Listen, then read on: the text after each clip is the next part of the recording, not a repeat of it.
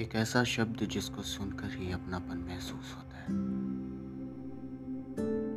जब भी हमसे कोई कहता है ना कि यार मुझे इस दुनिया में सबसे ज्यादा तुझ पे भरोसा है, तब यकीन मानो अंदर से एक अलग ही खुशी मिलती है। और वहीं जब हमारे भरोसे को कोई तोड़ता है या फिर हम किसी के भरोसे को तोड़ते हैं, तो फिर जब तकलीफ होती है ना, वो शब्दों में बयां नहीं किया जा सकता। इस भरोसे शब्द के बारे में और क्या कहूं। जब कोई इंसान किसी दूसरे इंसान पर भरोसा करके अपने दिल की बात या फिर कोई ऐसी बात जिसे वो किसी और को नहीं बता सकता, तो हम सोच सकते हैं कि उसके अंदर उस वक्त कितनी उम्मीद, कितना भरोसा, कितना प्यार जुड़ा होता है।